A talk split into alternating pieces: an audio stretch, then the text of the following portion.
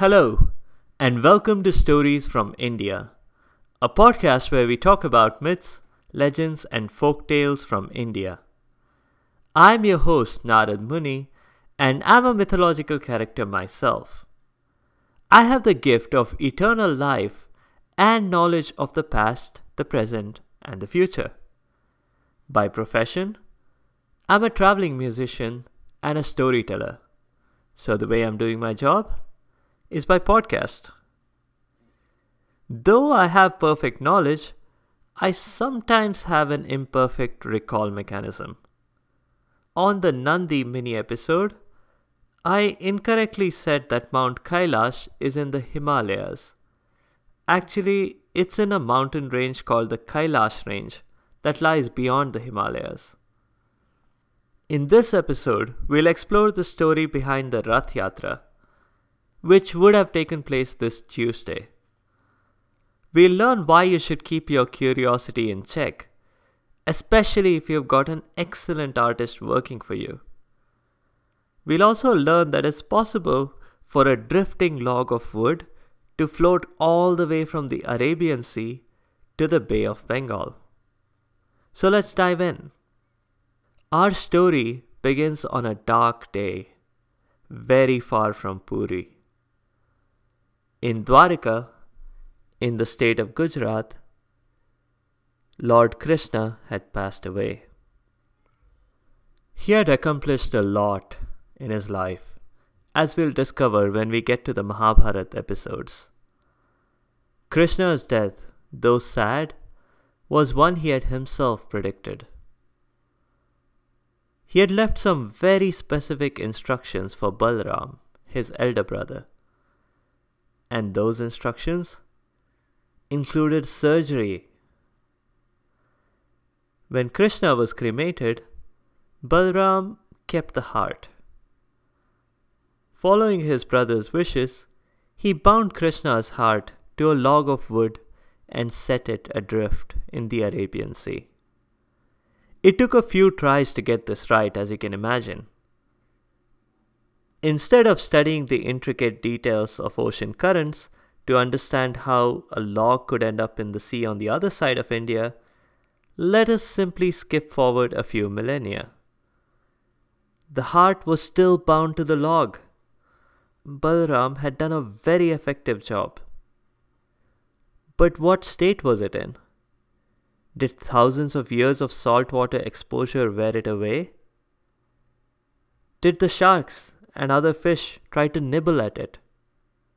Were there barnacles on it? Or was it perfectly preserved, like the beating heart of Davy Jones in the Pirates of the Caribbean movies? The answer is none of the above. We are talking about a divine heart here, not an ordinary one. The heart had become a brilliant blue colored stone. After effectively following many different ocean currents and sailing the world, the log and the heart finally landed on a beach in Odisha, near Puri. It was not a crowded beach. In fact, there was no one else there. But soon, a group of people arrived. They were tourists from a nearby village and they'd been having the most awful day. They'd left their village excited for a day of fun. They wanted to go sightseeing in town, eat some dinner, watch a stage show. But this was not to be. They'd expected sunny weather and had picked an open top bullock cart. But the moment they began their journey, there was a sudden thunderstorm, and it left them soaking wet. What's more, a wheel came off the cart, and they had to work to get the spare wheel fitted on in the heavy rain. The spare wheel was the wrong size, and that resulted in a very wobbly ride. They had forgotten to bring their packed lunch so they hadn't even had a bite to eat. A little girl in the group suggested that they take a detour to the beach nearby. They couldn't shelter from the rain, but maybe there were coconut trees. At least they might be able to eat and drink. The village chief, who was in the group, liked the idea. And there were coconut trees. But the rain had made it all slippery, and they couldn't reach any of the coconuts. Could the day get any worse? As it turned out, no. It was only going to get better. Someone in the group noticed a huge log of wood on the beach and a strange blue stone attached to it. They went closer, and the chief picked up the stone. Yeah, just like that. All those thousands of years, the stone and the log were bound tightly, and yet the chief was able to effortlessly pick the stone off of the log. The moment he did, there was a miraculous change. The rain stopped and the sun was out. There was a beautiful rainbow. Birds were singing, dolphins were jumping out of the water as if celebrating something. The coconut trees bent and swayed, and a few of the ripest coconuts broke off and gently rolled to a stop near the tourist's feet. A man appeared out of nowhere, pulling an ice cooler, and explained that the cooler had broken, and rather than waste all the ice cream inside, would they kindly help him by eating all of it? He didn't want it to go to waste. Well, that settled it. This stone was divine and from this day their village would worship it. They would also keep it in a secret location. Anyone who knew the power of the stone was certainly going to try to take it away. Their king would want it for himself. But despite their best precautions, the king did hear about it through the cart drivers network. The king immediately sent down a spy to find out where the stone was. This may remind you of episode 27, The Rise of Shukra. Kacha was sent as a spy to learn the secret of the Sanjeevani mantra from Shukracharya. Much like Kacha, the spy romanced the village chief's daughter. But unlike Kach, he married the daughter. The spy persuaded his new father in law to let him pay respects to the stone that everyone in the village except for himself knew about. The chief was hesitant because his son in law was an outsider. True, he had had a background check, and those official looking government documents looked real. But that didn't mean a thing if the boy was a government spy. He finally agreed to take his son in law to the stone, but on condition that he come along blindfolded. Blindfolding is not a spy proof solution. In fact, the first thing they taught in the king's spy school was how to work around this. Even the little boy in the Hansel and Gretel fairy tale knew how to deal with this. The spy grabbed a handful of mustard seeds and on his journey to the stone, scattered them along the route. Mustard seeds are very tiny and hardly noticeable. The chief did not suspect anything. They paid respects to the stone and went back home. All was well until about a month later. Because that is the time it takes for mustard seeds to sprout, grow, and flower. The spy had no hesitation in betraying his wife and her father. He led the king and the king's army along the trail of the bright new yellow mustard flowers. Luckily for him, the path to the stone did not pass through a mustard field. The king was amazed by the brilliance of the stone.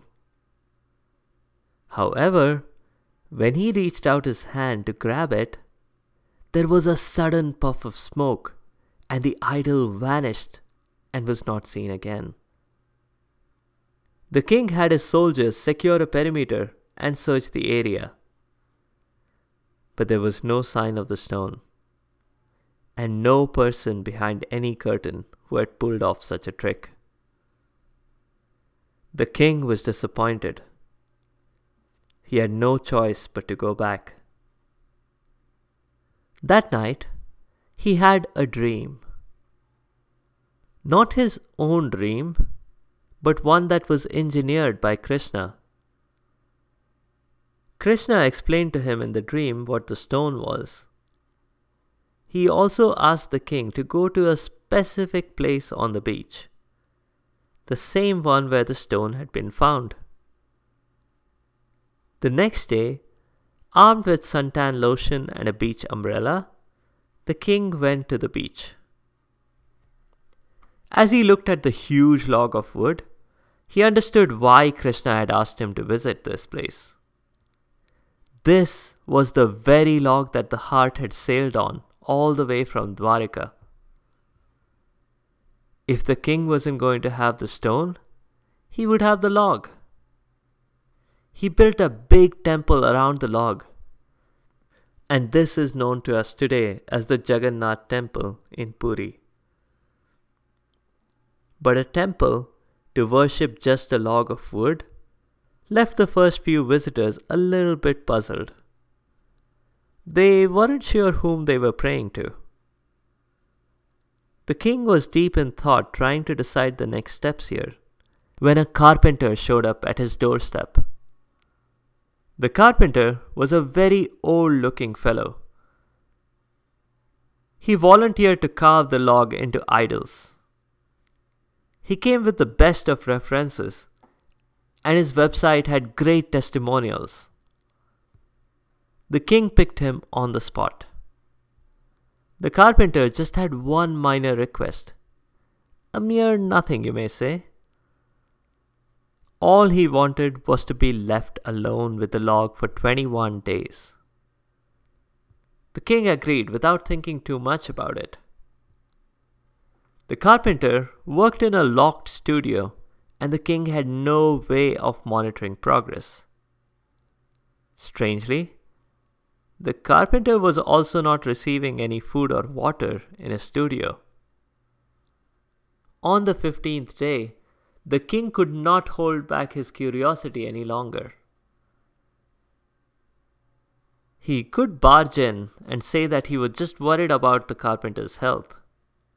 At his age, not eating or drinking for two weeks, how was he managing? The king did that. But the moment he did, the carpenter vanished into thin air, much like the stone had done. There were actually four idols in progress.